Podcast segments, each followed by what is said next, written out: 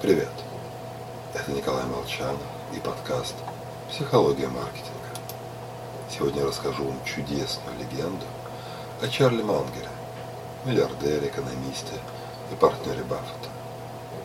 Однажды он зашел в рыболовный магазин, стал рассматривать снасти и вытащил один особенно яркий и накрученный воблер. «И что?» – спросил Мангер владельца магазина. «Рыбы и вправду на это клюют?» «Чарли», – ответил тот, – «ну мы же не рыбам это продаем». Необычное яркое продвижение приносит успех. Однако лишь при соблюдении двух правил. Во-первых, новизна без потребности не работает. Возьмем зебру. Она, на ваш взгляд, белая в черную полоску или черная в белую? Вопрос интересный, но никогда не приходил нам в голову, потому что не важно. Знание этого факта не дает особых плюшек. Во-вторых, если бы мы решили быть не как все, то отличаться надо во всем. Умопомрачительный креативный ролик не вытянет скучный продукт унылой компании со стандартным обслуживанием. К примеру, Синабон начала с выпуска булочек с глазурью.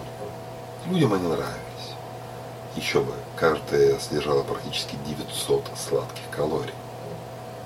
Вот только использовать эту информацию в качестве аргумента как-то не очень.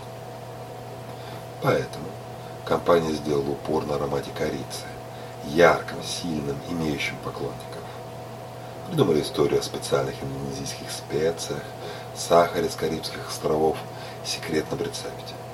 Продавали в торговых центрах и аэропортах, где у покупателей нет особого времени разобраться, что им предлагается и тому подобное. У нас обычная компания – это субъективное мнение, а не заданная реальность. И да, зебра. Кожа у нее черная, а шерсть и черная, и белая. Так что это настоящая афроамериканская зебра. Черная в белую полоску. С вами был Николай Молчанов и подкаст «Психология маркетинга».